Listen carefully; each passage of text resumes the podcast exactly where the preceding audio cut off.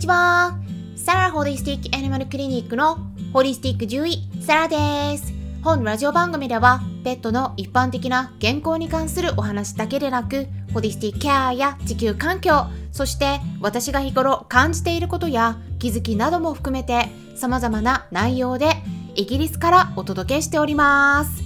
さて皆さん、いかがお過ごしでしょうか？まあ昨日もね、イギリスは晴れててすっごく天気が良かったんですけれども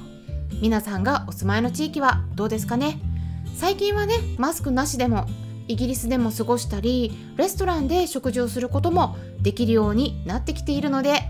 まあこの調子で完全にロックダウンが解除されるといいなと思っているところです。まあ、イギリスではねかなり多くの人がワクチンを打ち終えているんですよね。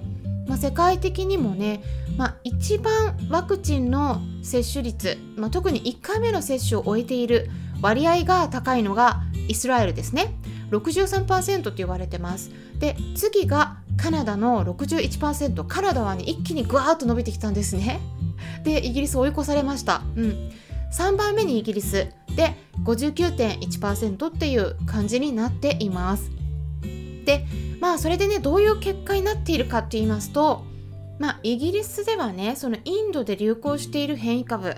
デルタ株って呼ばれるのがね今主流になっていて感染者の数が再び増えてきているんですね。うん、このね感染のスピードがすっごくね広がりのスピードが速いっていうふうに言われてますこのねデルタ株。うん、だから第3波の始まりだろうってねイギリスでは言われていてね再びね今まで下がってたんですけどグラフの波がねこうまた上がり始めてる感じなんですね。ただ大きな違いがあります。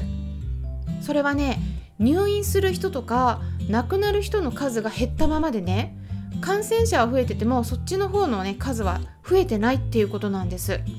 だからまあワクチンとしてはね作られた時期にはなかったようなその変異株が広がってしまっているのでねまあ、その変異株による感染に対しては防ぐ効果っていうのは、もともとの従来型と比べるとやっぱり低いとは思います、うん、ちょっと弱いかなっていう感じなんだけどでも重症になるリスクを減らすことができるっていうのはね、うん、まあ言えるんじゃないかなと思いますね。ということではいイギリスの新型コロナ事情についても簡単にお伝えしたところなんですけれども今日もやりますよ。クラブハウスにて本日夜の10時からドッグトレーナーでありドッグライフカウンセラーでもある深夜先生とおっしゃる方とコラボでお悩み相談会を開催します。はい。はい。ということで深夜先生は日頃からしつけのご相談に対応されていますし保護犬活動も行っている方なんですね。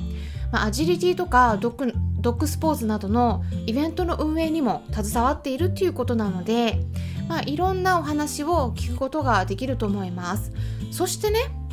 明日はですね6月8日の火曜日の夜10時10分からは、えー、何でしたっけ？イベントがもう一つありましたよ。はい。手作り食とペットフードどっちの方が長生きするの？っていうちょっと驚かせるようなタイトルでお話をさせていただきます。はい、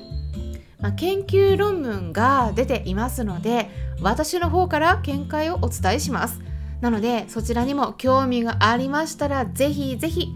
お気軽にお越しください、まあ、最近ですねこの音声配信を聞いてくださっている方からも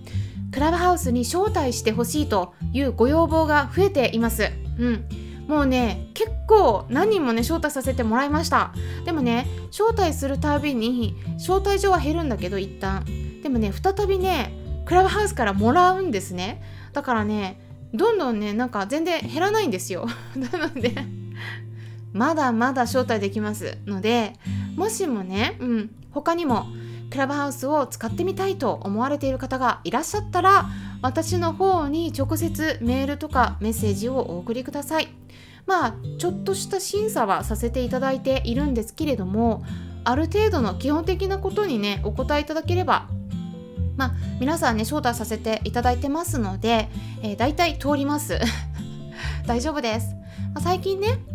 クラブハウスを利用し始めた方は是非ですね検索してみてください。ペットのホリスティックケアっていうワードですね。そしたらねそのクラブが見つかることができますのでそしたらフォローしておいてください、うん、フォローした方が私が立ち上げた時にルームをねすぐに見つけやすくなります。あとはね私の方のフォローでもいいですけれども、まあ、クラブでね大体私立ち上げますのでえクラブのフォローしていただいた方がいいかなと思いますさて今回はちょっとした雑談をしていきますねまあ今ねクラブハウスの話しましたけれどもやっぱりねここに来て最近どこのクラブでもねいろいろと大変なこともあるみたいなんですね。まあ、私はいろんなクラブのモデレーターを掛け持ちで担当して いるので、えっとね、そんなに深いことはしてないんですけどただね担当する日とかはあの私の方でもねルームを立ち上げてお話ししているんですね。で私自身のペットのホリスティックケアクラブの方は私がね運営者で私一人でね今のところ運営してるんですね。まあ、他の方にお手伝いしてもらえればその分助かる点がある反面ですねやっぱ方針が違ってたり意見が食い違ったりするとそこでね運営が大変になることもあるのはよく知ってるので まそこはねちょっとあえて今のところは一人で運営してるっていう感じなんですよね。お手伝いしてくださる方がいるとすごく助かるんですけれどもちょっとねやっぱりあのいろんな方もいらっしゃるのでねでクラブハウスでクラブを一緒に運営していく上でねやっぱりネックになってくるのは報酬が何も発生しない中であの全員が無料で言ってみればただ働きするような感じになるっていうところだと思うんですよね。なのでそういった活動に対して前向きに取り組んでちょっと自分の時間が削られるとしてもそれを楽しんでやれる方であれば何も問題は起こりにくいんだとは思うんですけれどもやっぱりですね自分自身のプライベートな時間も必要になってくるので、まあ、それがね削られてマンネリ化していってしまうとどこかに不満が生まれて爆発するっていうことがね起きやすいんですよね、うん、だからちょっと注意点あると思うんですね。で一つのルームを維持させるために誰かが自分の時間を削ってまでねずっとそこにいなければならないんだとしたらそれがねその人にとって楽しいとか何か有益だと思えるようなものを得られるのであれば別なんですけれども、まあ、ただただ時間が削られるばかりで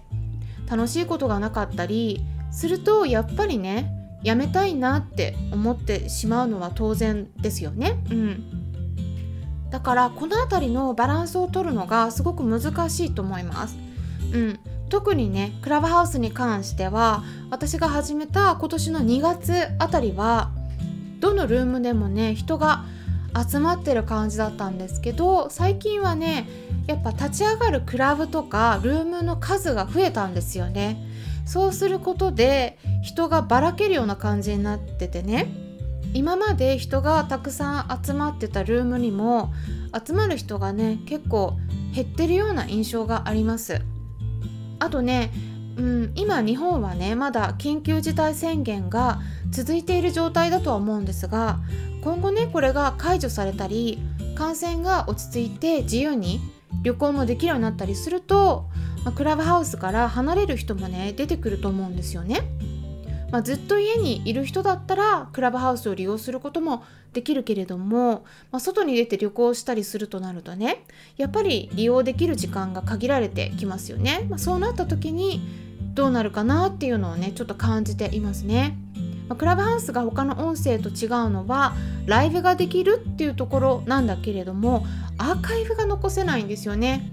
だからねちょっとねそこに集まった人じゃないと聞けないっていう、まあ、だからこそそこに集まろうっていう、まあ、そういう特徴があるんだけどこれがねいい方向に行くのかそれとも足を引っ張る方向に行くのか ちょっとどうなるところどうなるかわからないところがあるなっていうふうには感じていますね。そして最後に人間関係をいい状態で維持していくためのコツについてお伝えしていきます。やっぱりですね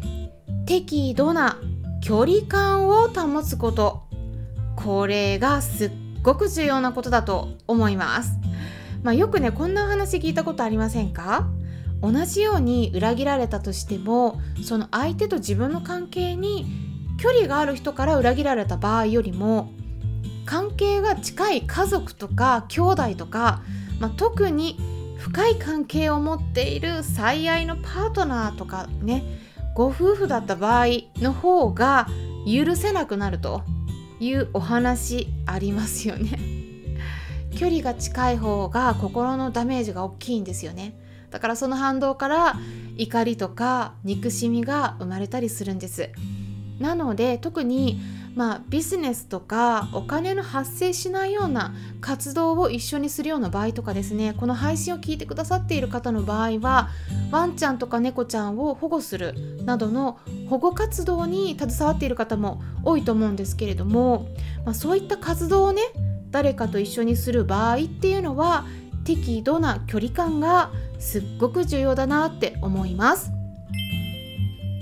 近くなりすぎるとねちょっとやっぱりどちらか一方が頼るようになってちょっと依存の関係になったりとかねあと感謝の言葉も言わないようななんかそんな感じになっちゃうとちょっとね関係が悪化しやすいっていうことでねあのできれば参考にしてもらえればと思ってお話ししていきました、えー、それではまたお会いしましょう。